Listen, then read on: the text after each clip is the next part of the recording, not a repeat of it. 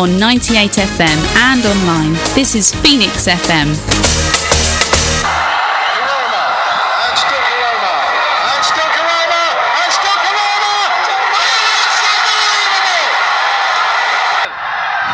Houghton.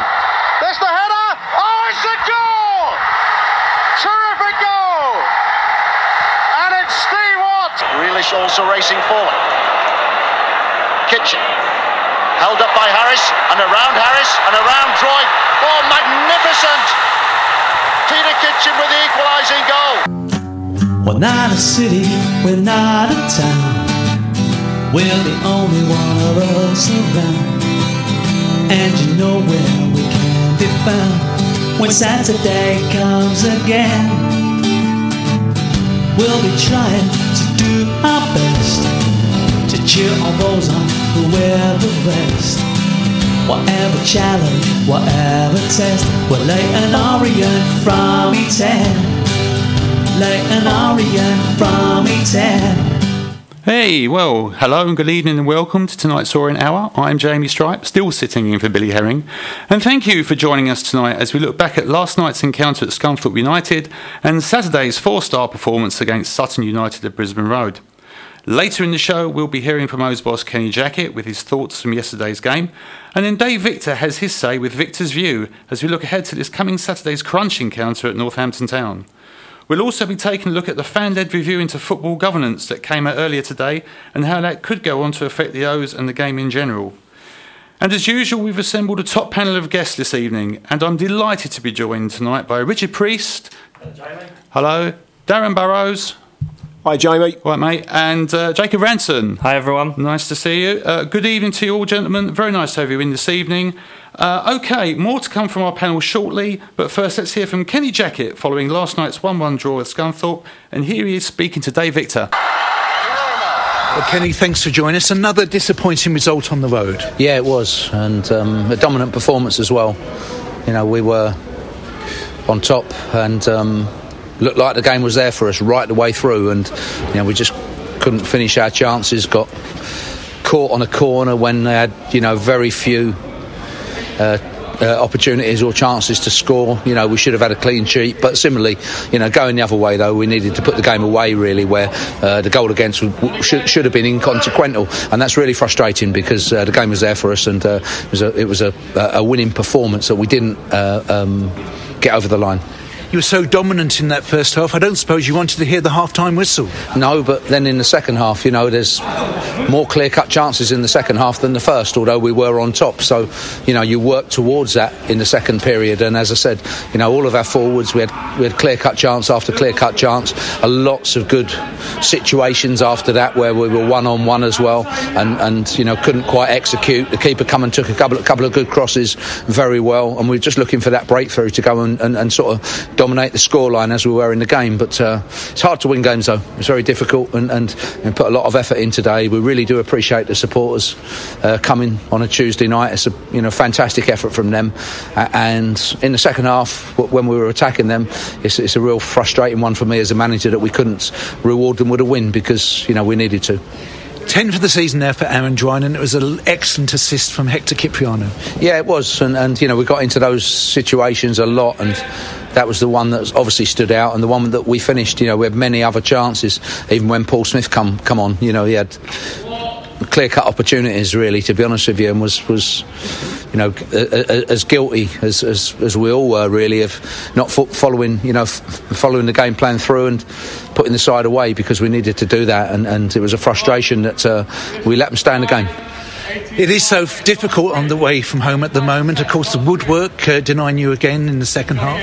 Yeah, it was, and as I said, you know, we had the chances, we had the opportunities. You know, we did look the better side, and I did think we was in control of the game. But you know, and, and, until you can get that second goal, unless you can get away from them, it was difficult. And, and, and ultimately, then we couldn't then turn that into a one 0 win on the road again on Saturday against High Flyers, Northampton Town. Yeah, different type of game. Uh, we have to get over today, really, because you know we're disappointed. We are. We have to get over that. We have to, you know, re- realise we've done a, a, lot of good things in terms of the performance.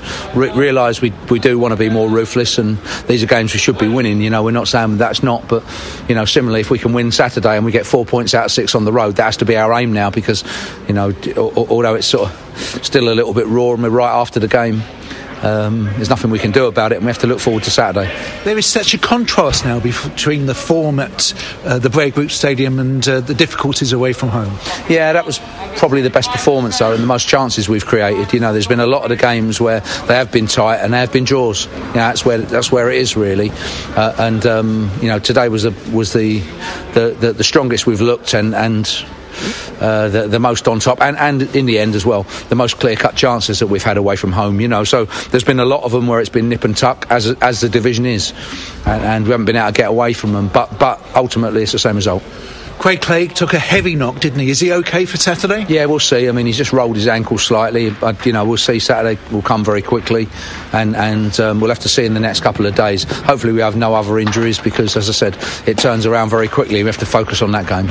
It is a strong bench. You were unchanged for the starting eleven tonight. Would you be thinking about changes for Sixfield? It's, we'll see. It's, it's early. I like to, you know, watch the game. I've got plenty of time now uh, tonight and and obviously tomorrow to to watch the game and make those type of decisions and then assess if we have any knocks or not.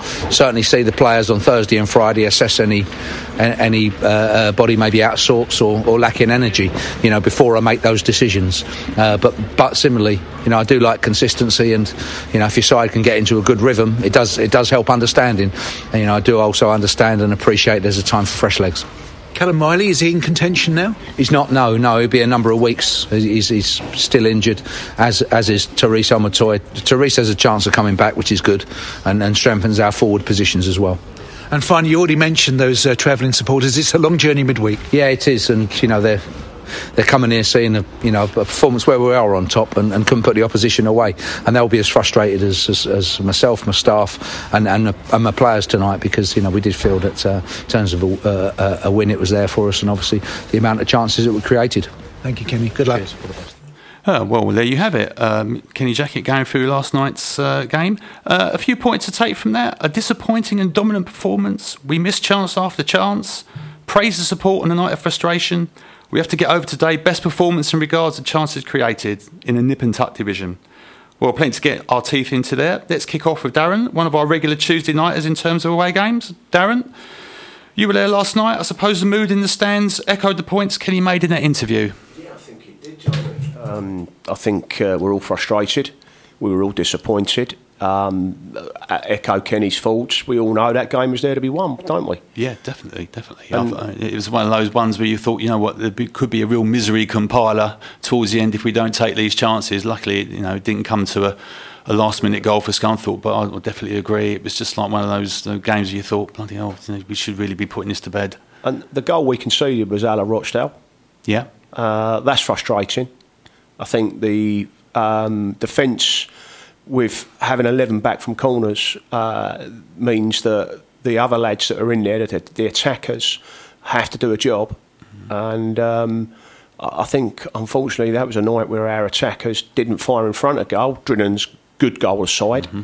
And then our attackers didn't help our defenders no. when it came back. And we paid a big price for that last night because they're the games that we all know. Okay, it's halfway through the season or coming up, but we've got to win those games. Yeah, definitely. I mean, if you if you look back at the results of the, the points we've thrown away towards the end of the uh, or, you know at the end of games on the away games, we should be top. That's nine points. I'm making it nine points. We should be top or at least second, and that's that's a pretty tough tough tough to take. I, I think we're always going to be all, to, all sides occasionally lose games in the last minute, concede late equalisers.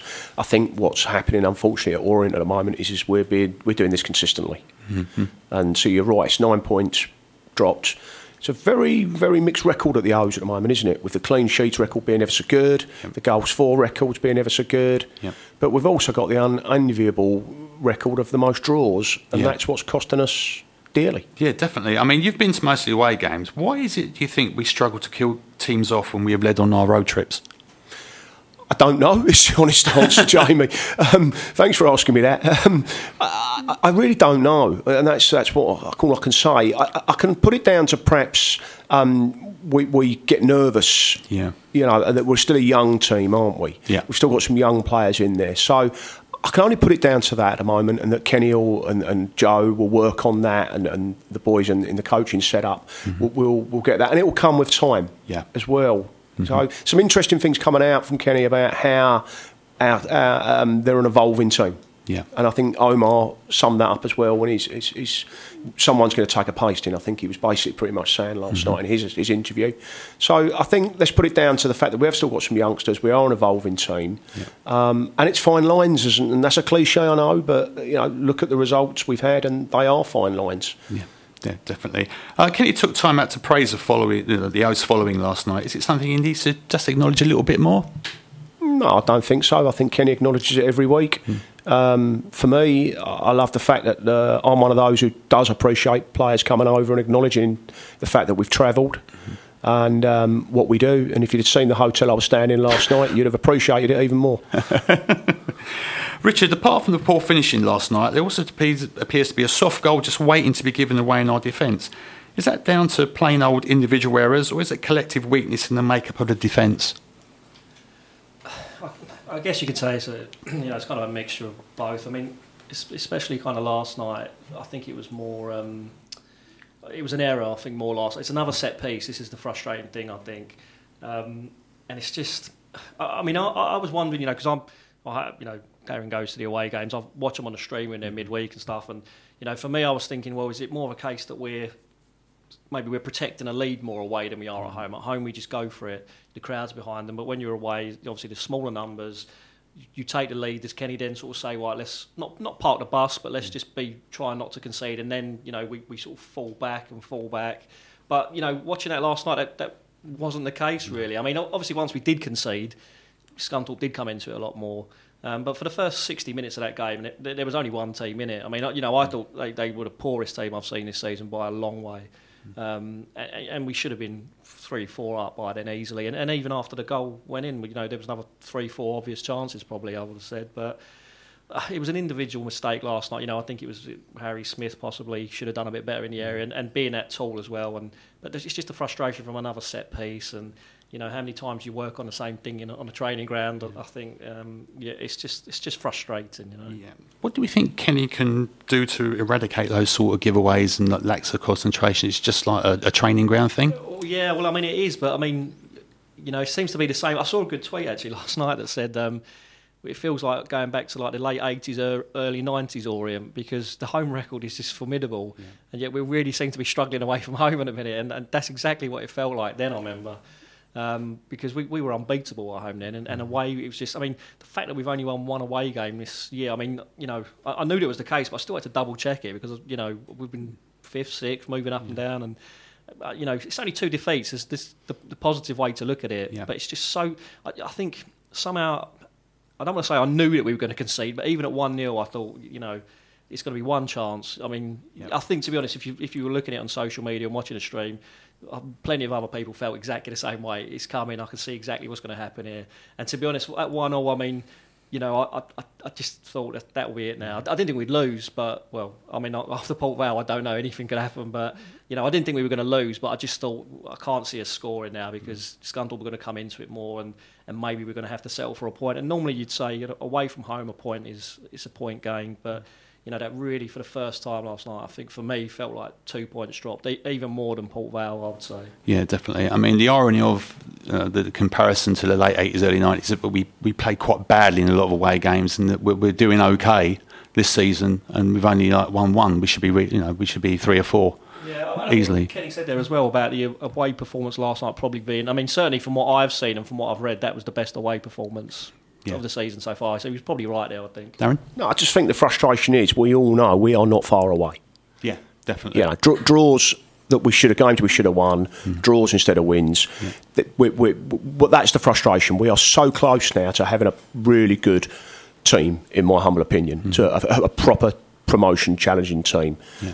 So that's how I feel. Well, the thing is, I mean, my next question was going to be: Do you think that Orient can still go up as a top three side from what you've seen before, gentlemen? I think so. I mean, like we've touched on, they're not far away. Um, you look at League Two. There's there's not that many teams that are playing that consistently. Mm-hmm. The fact Orient have only lost twice is is a good thing because it, it means they're hard to beat. Obviously, too many draws and starting to feel like deja vu every time they go on the road. But um, you look at the makeup of the squad, and, and especially I was I was looking at the the bench obviously on Saturday and Tuesday, and thinking that's now a, a strong bench at League Two level. Um, obviously, Mitchell and Ogie perhaps are not having the best of games the last few inexperienced. But then you look and there's there's Thompson and Happe on the bench. You know, you've got plenty of options in that squad now. Providing they stay fit, you should be in a good run up to the festive period, and then who knows from there. Yeah, I mean, for all the frustration from last night, it does seem that we are making more chances and getting the ball in dangerous areas. What would you put that down to? Uh, I think personally, it's just the the way they're moving the ball around. They're, they're not afraid to mix it up as well. Is one of the things I've been impressed with this season. You know, they know when to go direct or or when to get it down the flanks and, and get crosses in. I think we've seen with with Archibald, Wood, even James, all of them guys love to put the ball in the box. And, and with a big man like Harry Smith, he's always going to be able to knock it down. Perhaps not on his day yesterday, but he's him knocking it down. Drinan's work rate, some of the strikers we have on the bench as well. There's there's plenty of options to to get it in there and, and create some opportunities. Yeah. Do you think following those that spate of nil nil draws we had in October, do you think dropping Pratley and not really having two holding midfielders is, is helping us? Yeah, I mean, I, I was a big advocate of Craig Clay playing more, to be honest, at the beginning of the season. I think um, we missed his work rate uh, completely when, when it was Pratley and sort of Kyprianou. Obviously, Hector's a player that is emerging, like we've spoke about. He's he's getting better, but he's still going to have off games. Pratley um, started the season brightly and then sort of towed off a bit, I'd say, but he's still going to be an important character in this squad. Uh, and it's nice to have the, the option of all three, isn't it? But I think Craig Clay's energy in midfield's been vital for us. Yeah, definitely.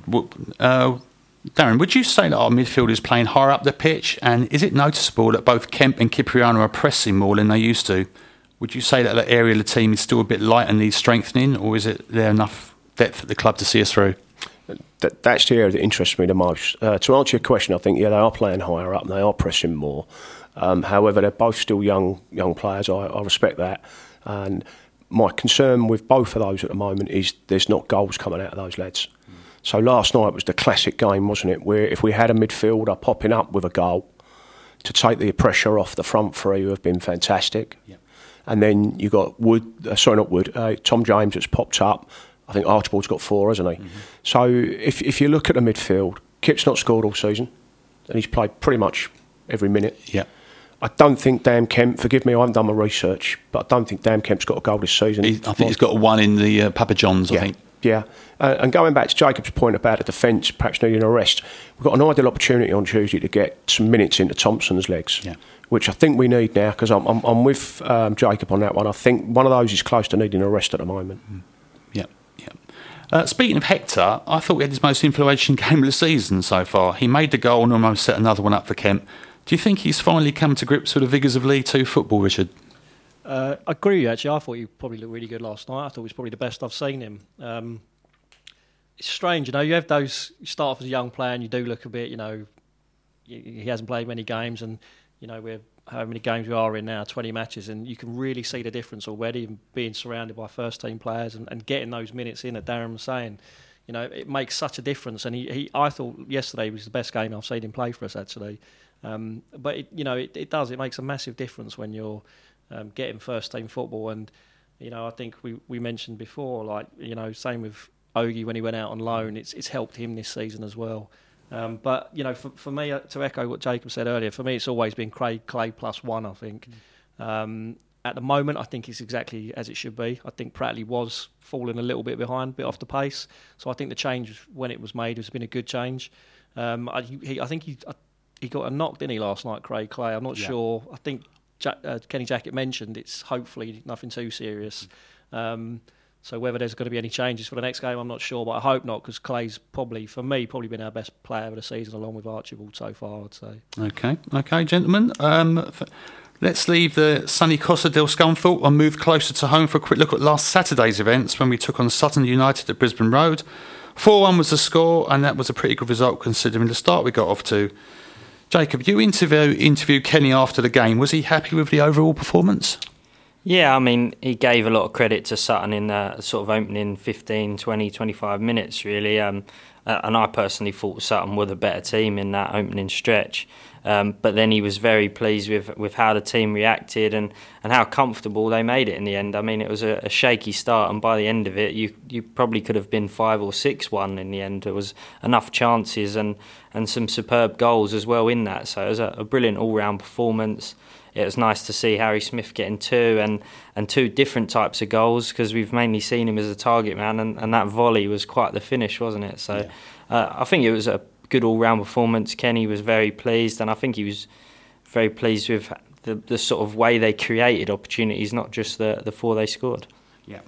Darin, I thought that game just encapsulated our season so far in that there was some really good stuff from the team mixed up with some suicidal decision making in our own half. What stood out for you? Yeah, I, I, I, would agree with that. I think that was a typical League Two game, wasn't it?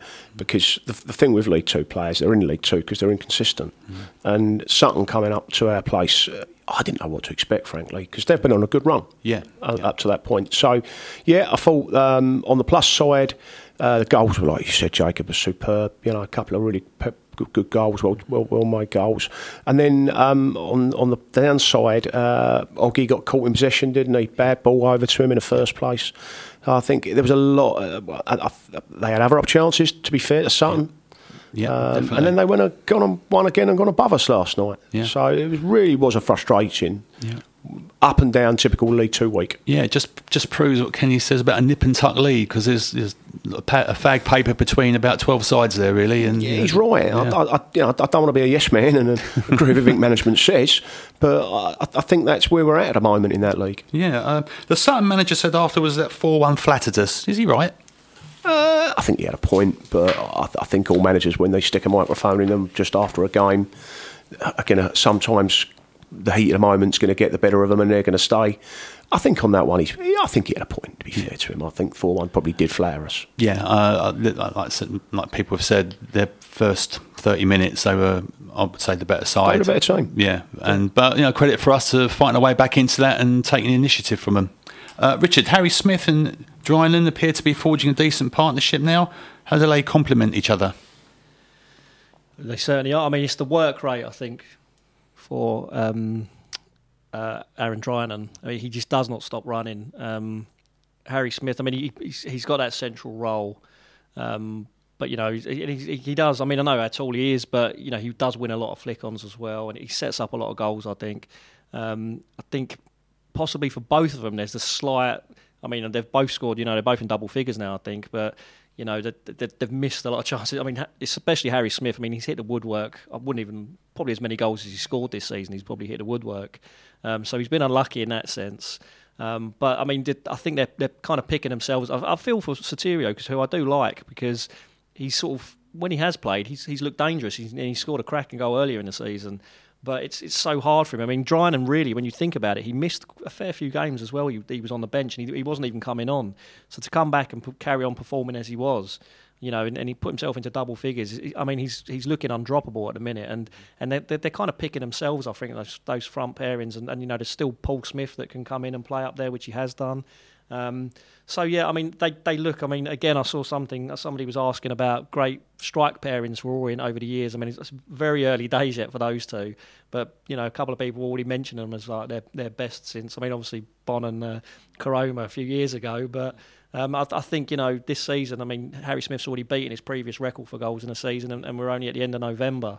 Um, so he's obviously working well for the pair of them as well. And, and, Kenny Jackett obviously knew something or saw a lot of something in Drinan, which a lot of Ipswich fans apparently hadn't seen. Um, so all credit to him for that as well. Yeah, I mean, talking about um, strike partnerships, I mean, even Wilkinson and uh, Johnson ended up, I think, at 34 last year. So we've been we've been quite lucky over the last four or five years. We've, you know, we've unearthed two or three that have worked for us. I thought that Theo Archibald had his best game in an O shirt for a long time on Saturday. What are his strengths and how important has he become to this team? Yeah, I'd, I'd probably agree. I think he sort of um, probably hasn't performed as well since switching to that left wing back role, which is somewhat understandable. It's a bit bit alien to him, isn't it? It's a, it's a new position, uh, and perhaps was a bit too cautious about defending and, and sitting deeper and making sure he wasn't a liability in that area. But I think. Um, you see on, on Saturday he sort of worked out when to get forward and, and was carrying the ball an awful lot and, and we all know from the from the first sort of spell of the season how effective he is getting into that final third, putting balls into the box and, and creating and, and sort of setting up the goals. So um, I think the fact that he knew when to bomb on is is very good. Obviously, still intrigued to to see how he sort of does defensively, as uh, he didn't have too much to do in that Sutton game, and, and he has probably been caught out a couple times since switching to that role. Yeah, I mean the great thing for me in, in the last couple of games is actually getting more crosses in. He's looking more of a threat and um, but that's what we basically we need. If you've got someone like Harry Smith up there, you know it's going to be meat and drink for him. Now, Darin, you was uh, talking about maybe looking a little bit further forward into the January transfer window earlier. Yeah, I, I, time to reflect on last night, and, and a couple of people were chatting on the train on the way back, and it, eh, someone said, "Oh, you know, we're going to strengthen in January. We're going to strengthen in." January. I'm thinking, well, who'd you leave out?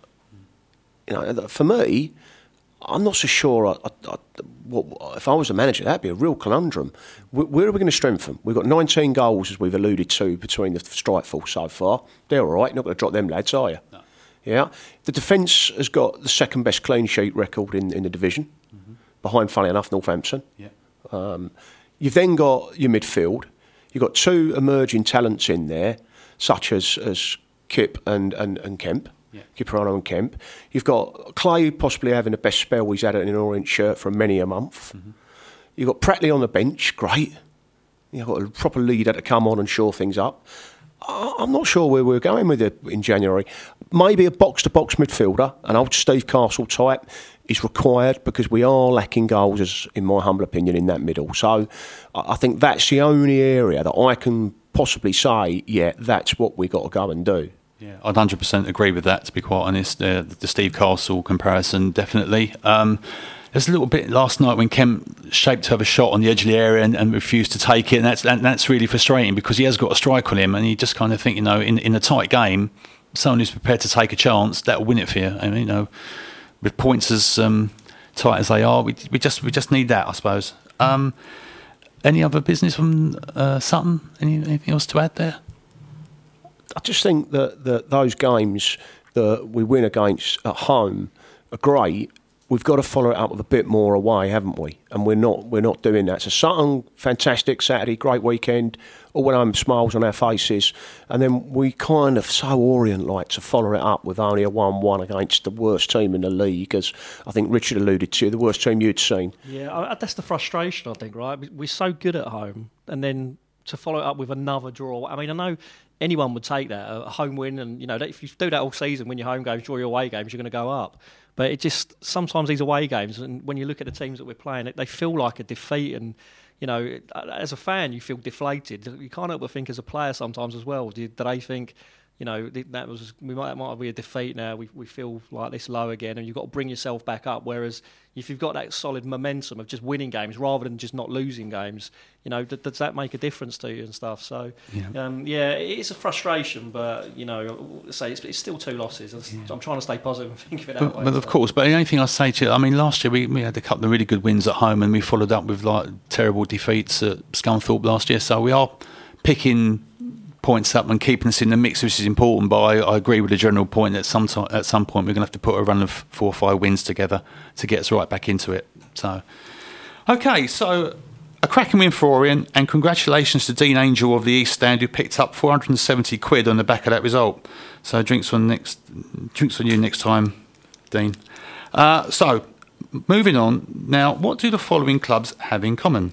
Bury, Wigan, Charlton, Macclesfield, Coventry, and Leyton Orient. Well, apart from all destroying my fixed odds coupon on the Saturday afternoon, they've all been clubs in crisis at some stage over the past five years, and their plight has given rise to calls for an independent regulator to be appointed to oversee the national game. Former Sports Minister Tracey Crouch has led a fan led review of the game over the past six months, and her findings are due to be released at any moment. Now, I have had a quick peek at the Evening Standard website, and they are reporting that the committee is recommending the following An independent Football League regulator to be put in place to run the game on a licensing system, giving powers to revoke licenses should clubs try and break away and form Super League. It would also oversee the owners and directors test and require clubs to provide proof of financial sustainability. Parachute payments from the Premier League should be shared more equally amongst EFL clubs. It will also recommend giving supporters a golden share in clubs and the power to veto things such as changing the club's name, badge, kit, or colours, and the sale of their stadium, which is very important, I should think. And this report also says, as I'm going through my Boris Johnson stage here and going through my notes, Tracey Crouch, the former sports minister, is also expected to include a recommendation to consider lifting the 36 year ban on fans drinking alcohol in the stands. News that will no doubt have Danny Macklin dancing down Leyton High Road with unbridled joy. Well, there's a lot to take in there for the time being, but let's try and get a handle on this. Darin, does this sound good to you, and what stands out as being the best proposal?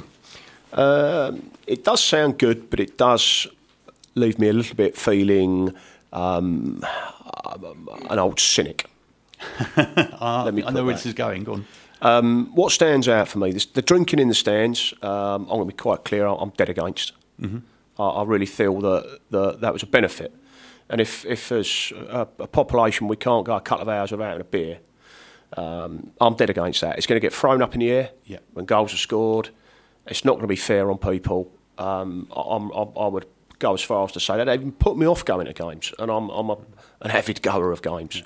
Um, I think what else stands out for me is is Tr- Tracey Crouch is is a good person, and she's got a good voice, and she's respected on I think all sides of, of the, the the house. So I think um, I think that we've got someone there that that can actually get something done. Um, the FA aren't really doing the job, are they? So so again, we do we need an independent regulator? Yes, I think we do. So that stands out for me. Um, what, what I do hope comes out of this is positive change around the financial side of the game because it's out of kilter. I think we all know that, and and that's something that um, we, we we're all of an age, and I guess most of our listeners are. Apologies if you're not, but I think the demographic probably tells us we we we, we used to clubs. I remember Watford going all four for, for, all four divisions. Wigan going for them all, Wimbledon going. Uh, when I started following the O's, the dream was to punch above our weight as a championship team. The dream now is to be a championship team, and it's, it's yes, it's down to the, the players on the pitch, but it's down to money. Yeah. So I want positive change financially. Definitely. I mean, how would you describe the way some championship clubs are run? Basket cases, um, all, all chasing the Derby being the, the, the latest one. Um, the fit and proper owner tests in the championship. Well, there isn't such a thing, is there? No, not really. I was going to say, I mean, does the lure of 100 million quid just to get into the Premier League attract bad owners, or do usually sane businessmen get caught up in the general madness of it all? I'm thinking about Mel Morris of Derby. I think that's spot on. I think there's many a sane businessman that's got caught up in this, and um, I'm afraid with business people, and I've, I've, been around a lot in my life, egos get in the way. um, and then you put their passion, you throw their passion, which is their, their football club. And then, even if it's not their football club, it becomes their football club very quickly. And, and don't get me wrong, I'm, I'm not putting Kent in this bracket at all. But look at that man's passion for our football club. Uh, so I can understand it. I can relate to it. We've all got an ego, but I think that these guys really need to rein themselves in. Um, and the Mel Morris is just the latest in a long line of, of, of the casualties. Yep. I almost feel sorry for them a little bit, if I'm brutally honest, as well, because they're doing their dough. Yeah. Yeah, definitely. That's, that's, that's a lot of money to lose on, a, on, on the pipe dream, really. Richard, is this long overdue in your eyes? Well, yeah, I mean, you know, you look at the list of clubs. I mean, you read out some there. There's, there's plenty that you left off of there, really. Um, Sheets yeah, yeah, exactly. I mean, you look at was it who did we play early this was it Oldham this season, and there was you know the, the protests and everything, and uh, so it is. I mean, I, I, you know what? It's a step in the right direction, yeah. Um, but you know, I'm sure we've, we've had a lot of these sort of conversations people have had in the past, and we've seen what's happened, and the fact that, in, in my view, we had one of the worst ourselves. I think you know the, the drop we made, and, and, and how fortunate we were to come back and, and, and get the right people. You know, and I think as um, as Darin sort of said there about Ken, I mean Nigel Travis, I don't think anyone can doubt his passion for the club, but he seems to be so. He, he's uh, he's a businessman with it, but he he you just know he won't he won't push that. He knows what the limit are. And to be fair, I always felt Barry Hearn was quite similar to that in a way. You know, he he I don't whether he was as passionate as Nigel Travis, I don't know, but you know that was the budget. Um, you know, I can go above that, but let's let's be sensible about this. And and I think he probably stopped us from following a lot of teams in the earlier days from down that path. To be honest. Um, but I think you know with, with, Nigel and Kent in charge, especially, I, I, certainly isn't anything that I worry about for us anymore. But it's definitely long overdue for, for so many teams now, and, and, and ones that we're seeing. You know, it feels like almost yesterday. I know Scunthorpe have had their issues. It seems to be half the time we're playing teams that that, that want their owners out, or, or just want a, a sensible owner rather than someone who's promising a lot and, and failing to deliver anything at all. I mean, it's it's not easy to deliver anything, but you know whether it's to do with overspending or just just sometimes just not having that communication with the club. I think like Southend are probably going through at the minute. You know, and, and you know the way they've gone as well. I mean, you can almost kind of. I wouldn't liken that to what we went through. I say like I don't think anyone in my eyes has gone through worse than we did you know, their chairman got them into the championship.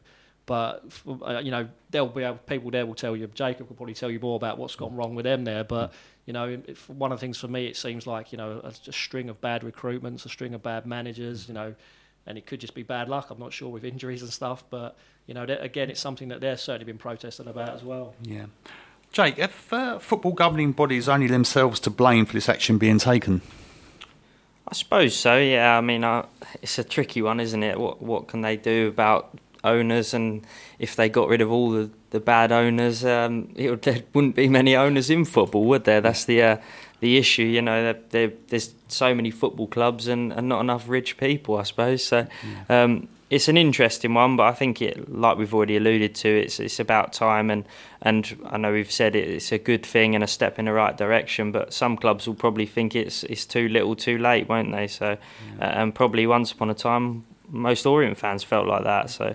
Um, it's a good thing, definitely, and, and it'll be interesting to see how it's sort of done and, and how it will actually benefit clubs because um, will it will it actually work as, as effective as we all sort of first see? I, I don't know yet. It's yeah. a it's a big mystery, isn't it? Yeah, absolutely. I'm just wondering if you know. Do you think the um, the FA has still got a serious role in the game? Um, I think it's becoming less serious. Mm-hmm. I think they're becoming a, a dinosaur of organisation. And uh, I mean, what we have to do, though, to be fair to, to the FA, is remember that the, their role in this, their role in this is as organisers their role is, is a com- it's a competition. Football's a competition. And the owners of the football clubs are the people with the power, not the FA. Yeah. And turkeys don't vote for Christmas. So there's not change coming soon. That's why someone like Tracey Crouch, that's why I'm, I'm, not a fan of government intervention. Mm. I can't say it, I'm not a fan of it either. I'm not a fan of that. But I think for the good of the game, it's now necessary. Yeah. Because the game is, is out of kilter. We've always had clubs going bust. We've always had clubs passing buckets around, clubs struggling financially, basket case owners. None of this is new. But the difference is now twofold. One, the money involved is off the Richter scale, yep. if I can use that term, off the scale. The other issue with this is that people have woken up to it. People, we're aware of it now. Mm-hmm we're a lot more wise to the way owners behave and the stuff that goes on with Derby selling their ground to themselves and then using that as a weapon to say that they didn't breach the financial fair play rules. We're aware of these things now. And maybe we've got the media to thank for that. Maybe yeah. maybe we've got better sports journalists yeah. out there than we've had in the past. But whatever's happening is what fans all want is I hope they all want is two things. I, I hope they all want the a, level playing field. Yep. Because that, that's you know no one gets any delight. I say don't we don't get as much delight out of being a team eight nil that's skin. We don't. We want a fair competition. And the other thing I'm hoping fans are waking up to is that there, for the grace of God, go our club. Yep. We, have done that at Orient, and I'll, I'll be the first before this to have enjoyed Southend's demise. I'm enjoying it a lot less now. because we've been in that that, that that, that that situation. So I hope that some good does come out of this. The cynic in me worries that the money people and the owners are not going to be able to be breached. But we've got to start somewhere, and this is organisation, this report and this movement is is uh, that point. Yeah, yeah. Richard, do you think that the problems that have amassed in football over the last 30 years came to head during the COVID summer of 2020 and brought about concerted demand for change? I'm thinking about the European Super League debacle and Project Big Picture power grab here.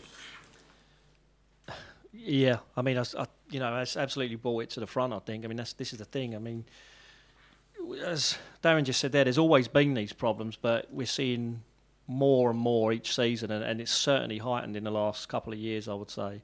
Um, I, I guess I think until it happens to you, sometimes you probably you're in a bit of a bubble. You don't pay as much attention to it, maybe, or don't really understand it. But but I think that certainly for us now, I mean, you know, at the time there was, you know, there's been talks with, you know, the Charlton Fan Trust and Blackpool Fan Trust, and and there's so many sort of fans. It's almost sort of rivalries are sort of put aside at one point now because there's so many clubs that are similar sizes going through exactly the same thing, and, and some clubs are a lot bigger than others.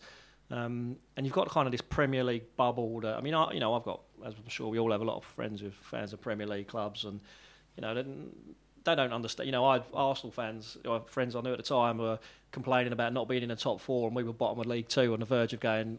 As I was thinking, we'll probably go bust there. And you know, they were, you know, oh, fifth. I'm gonna leave this Wenger out and this kind of thing. And I was just trying to bite my lip for a lot of this. I'm thinking, this is just insane. Like, this is such, you know, you think you've got problems. You come and watch football with me. We've got our youth team getting spanked every week and, and trying their hardest. And um, you know, and I think until you've been through it, it really sort of opens your eyes up to, to what there is. And and yeah, absolutely. You know, the, it's just heightened it so much and. It's difficult again, as Jacob said. There's only so many rich people out there that want to own a club as well. So, you know, it's something has to change, something needs to change, and, and hopefully something good can come of it because there's been a lot of talks in the past and, and very little action, I would say. And, and whether this is the thing that does it, I'm not sure, but but hopefully. Yes. Um, Jake, uh, of course, these are only proposals. I'm sure that there will be things that the Premier League's Big Six won't be keen on, and the Premier League are working on their own blueprint in relation to setting the game. Do you think that this report coming out before the Premier League gives the smaller clubs like Orient some hope that TV money will be even evenly more distributed? I think that's the hope, isn't it? That there's more TV money. I mean, I think the game's slowly becoming that way anyway. As we see, there's t- there's football on TV every night, isn't there? The National League get good coverage of of BT.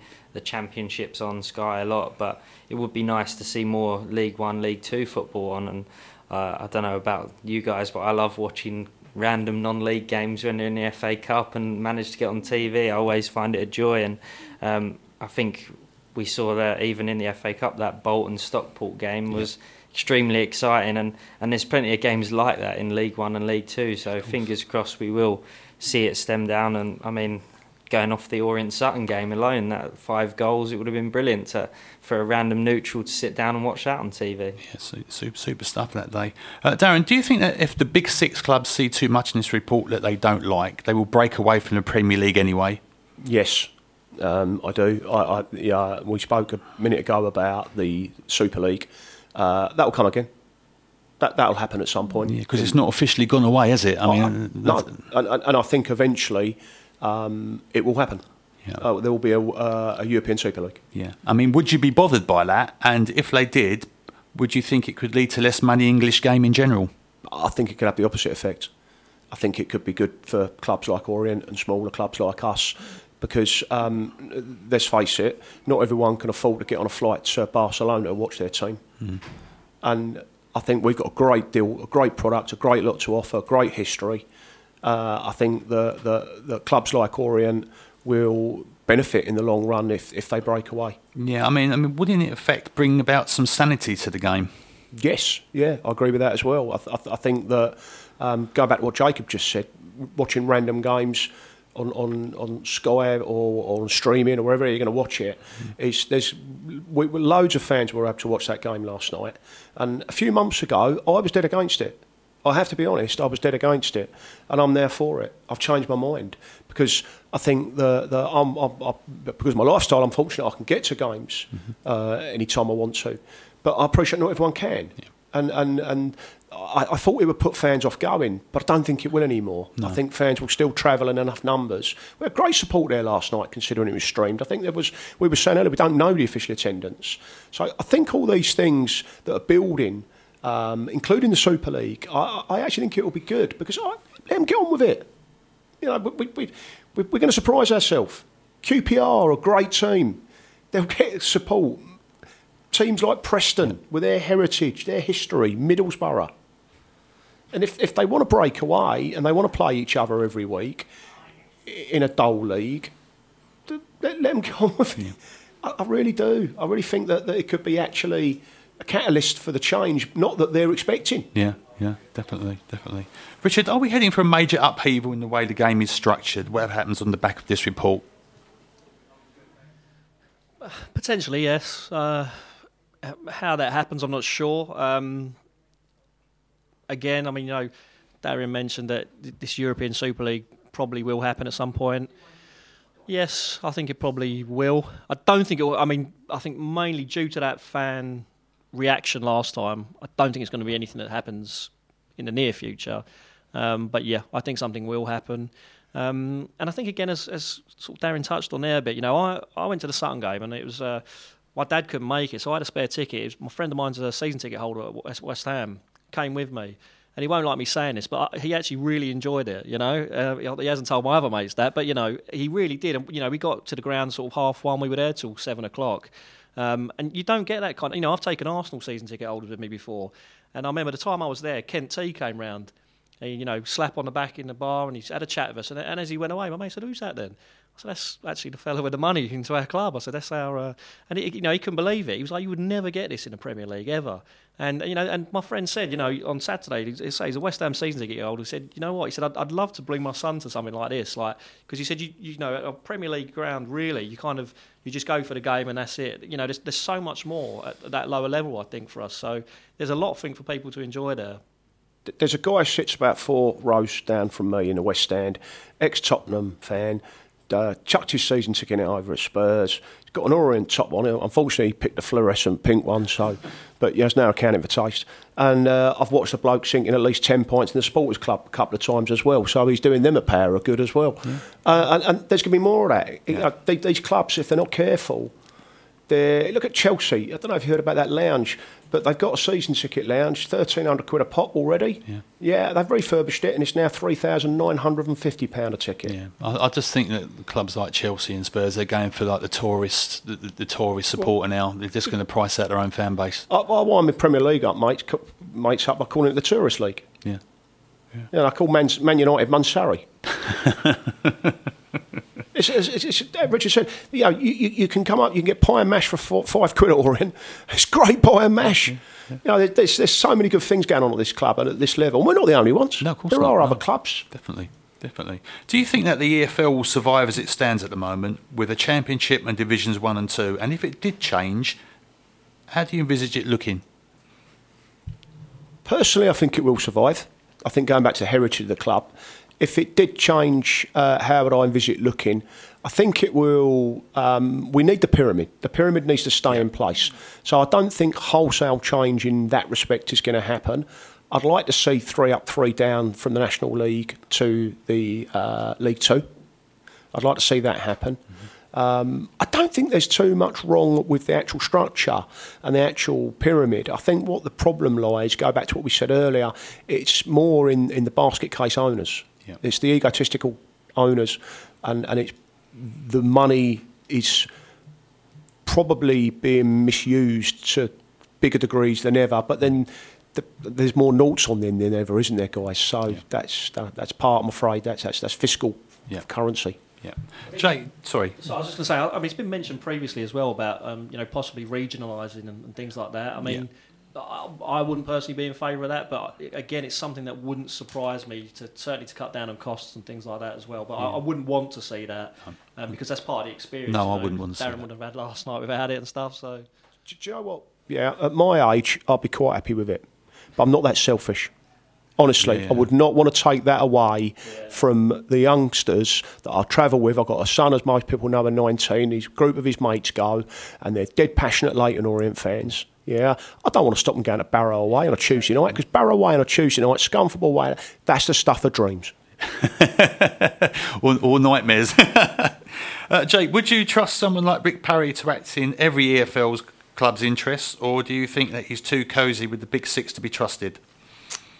Uh, I think going by sort of what happened during the pandemic, he's he sort of um, obviously it worked out that the EFL sort of got exactly what they wanted. It stayed the way it was.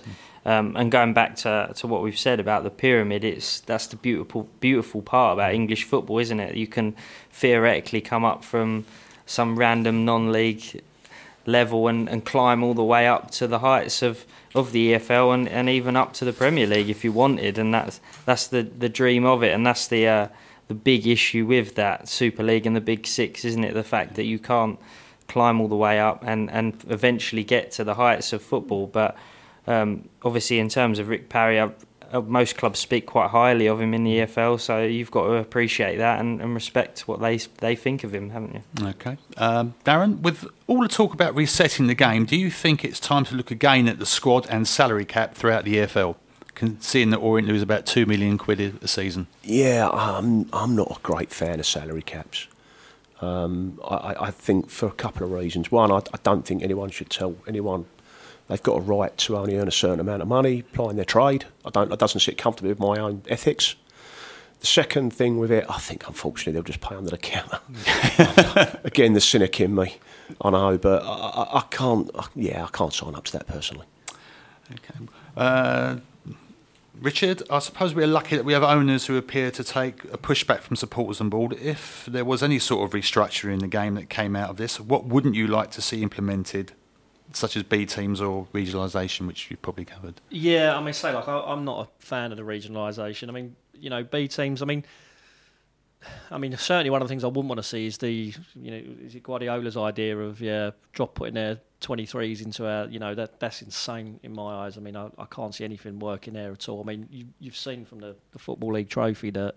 It, that's not going to work. You know, the, the attendances are down. Nobody's interested, and some of those teams are getting Liverpool under 23s are getting smashed five 0 by Accrington and things like this. And it's an experiment that's not working. So, you know, for for that part as well, I don't think there's any need for it. Um, but yeah, I mean, it, until there's sort of some, you know, these are all just generalisations, really. You know, until there's some sort of firm ideas. I mean, th- these are certainly things that, for me, I, I wouldn't be interested in. But I'm sure there's a lot of strange ideas that I've not even considered yet that they'll put forward as well. Well, we should see how that turns up, gentlemen. Thank you very much, gentlemen. Interesting times ahead, I'm sure. Now, stand by for Victor's view. Kenny Jackett summed up so well on Saturday when he described his side as emerging and that the next few months would be very interesting. At the Breyer Group Stadium, the O's have been exceptional recently. It's a very different story on the road. One defeat and five league wins at Brisbane Road, but you have to go back to Bristol Rovers mid-October for the last time that Leyton Orient picked up maximum points away from E10. At the Breyer Group, Jackett's men have won their last four in all competitions, scoring 11, conceding just one. The most recent victory for me demonstrated the growing character of this group of players because Sutton United a fit, quick and very well organised. Matt Gray's side dominated the opening 20 minutes, forcing a rare slip from Shadrach Ogie. Tom James, again outstanding, two long throws leading to two contrasting goals. Harry Smith with the assist for Theo Archibald. Smith letting fly with a fierce left foot volley for Orient's third in his second, having punished a slip from the U's goalkeeper just seconds after the restart. James completing an exceptional performance with a well taken goal. An assist from his fellow wing-back Theo Archibald from a clever corner. Both sides created clear-cut opportunities in a thrilling encounter. The neutrals would have appreciated the drama. The faithful adored the passion, fight, spirit and skill of Jackett's men. The quality of Leyton Orient's bench demonstrated the strength at the disposal of Orient's boss. His side, in E10 at least, is a force. But what a contrast on Tuesday night.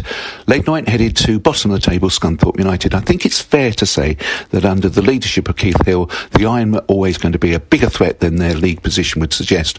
Orient by far the better side, but their failure to put away so many clear-cut chances ensured that Hill's men had the opportunity to snatch that precious point, and they did. Just like at Rochdale, the O's failed to clear a corner. The quality of Aaron Drinan's 10th goal of the season shouldn't be overshadowed by that sense of disappointment and frustration. Hector Kyprianou's cross was exceptional, as was Drinan's finish. The fact that Leyton Orient created so many clear-cut chances in the second half has to be a positive. The fact that they were all squandered isn't. We're on the road again on Saturday to Northampton Town. Jon Brady's side of five places and three points ahead of the O's following the Cobblers midweek victory over Oldham Athletic. Having slipped out of the playoff places, the O's need a one away day success. Home again on Tuesday night. MK Dons the visitors in the Papa John's Trophy. It's a seven o'clock kickoff. Lovely stuff. Thank you, David. All right, a quick look ahead to the game in Northampton this coming Saturday. A crunch game, and we need big support as they are fourth and we are eighth. Etete, Hoskins, and Lewis are their top marksmen, and they will need to be better policed by our defence. We have a decent record here, as the O's are unbeaten in their last four visits. So, predictions and thoughts, please, gentlemen, starting with Darin. One all. Sorry. Yeah, I'll stick with one all. Feels like deja vu, doesn't it, at the moment? Go on. Uh, full house, yeah, one all. Oh, well, you know what? I'm going to say 3 0 to Orient. There we go. Let's completely put the bock on it. Uh, we're going to wind up very quickly. I'm just going to mention that uh, Darin Burrows has very luckily, well, not luckily, but Julian won the quiz uh, earlier in the year, and the prize was that magnificent picture of the England World Cup winning squad. You might be able to see it on the, on the, on the video link. How was it up there, Darin? Superb stuff. Yeah, so Julian very kindly donated that. Um, Darin's bid £100 there, and that'll go to the JE3 Foundation. And uh, well, well done. Julian, uh, to Julian Linson for, for winning, and uh, I'm- more than happy to give 100 quid towards a great charity and a great cause and somebody uh, very close to our old our hearts. Absolutely, here, here. Uh, well, that just wraps it about it, I think. Um, let more. Oh, we've got one more minute to go. Oh, thanks, Andy. um, so, any changes for Northampton while we're, we're about it? Who would you like to see come in if Clay is not fit? I think he'll stick with the same. I think we've gathered recently that he, he likes a consistent team. I'd personally uh, think he's going to stick with that, especially if Clay's fit, and, and use the Tuesday night to, to give a few more minutes and, and see how they fare in that one. Okay. Yeah, I'd go along with that. I think until we get a Tonkin or someone, he'll, he'll stick with the team because it's, it's working. I mean, we, we were unlucky yesterday, so uh, I don't foresee any changes unless there's injuries. Yeah. Yeah, Margot. Darin? Yeah, full house again. I think stick with the same team. Maybe uh, give Smith more minutes um, as well because I, I do think that he's going to make a big contribution. Yeah, yeah. I, I'm, I'm, That's small Smith. yeah, Small Smith, yeah. yeah. And obviously, Big Smith going back to his old club. So, you Yeah. know, if he's anything like the Jonah our ex forwards are, he'll score a hat trick. Let's hope so. Could be interesting that one. Yeah. Yeah, well, as ever, we need big support up there. So if you can get up to Sixfields on Saturday, even I'm going. So you know, we must be doing well. Right, I think it's time to wrap the show up. Uh, that's more or less brings us to the end of the show. Can I say a huge thanks to Andy for guiding me through the studio, and of course a massive thank you for our guests Darin Burrows, Richard Priest, Jacob Ranson. Thank you for tuning in. Good night and up the O's. We're not a city, we're not a town. We're the only one of us around. And you know where we can be found when Saturday comes again. We'll be trying to do our best to cheer on those on who wear the vest. Whatever challenge, whatever test, we'll lay an Orient from E10 like an Orient from E10. This is our club and we are proud. So sing it up and sing it loud. We were formed in 1881. The clans in Orient and so begun the old story We're like an Orient from E10. Whatever challenge has come our way, the Orient faithful are here to stay. We will live to fight another day. We're like an Orient from E10. Like an Orient from E10. This is our club and we are proud. So sing it up and sing it loud. We're not a city, we're not a town. We're the only one of us around. So get nowhere we can be found. When Saturday comes again, we'll be trying to do our best to cheer all those on who wear the vest. Whatever challenge, whatever test, we're like an Orient from E10. Like an Orient from E10. An Orient.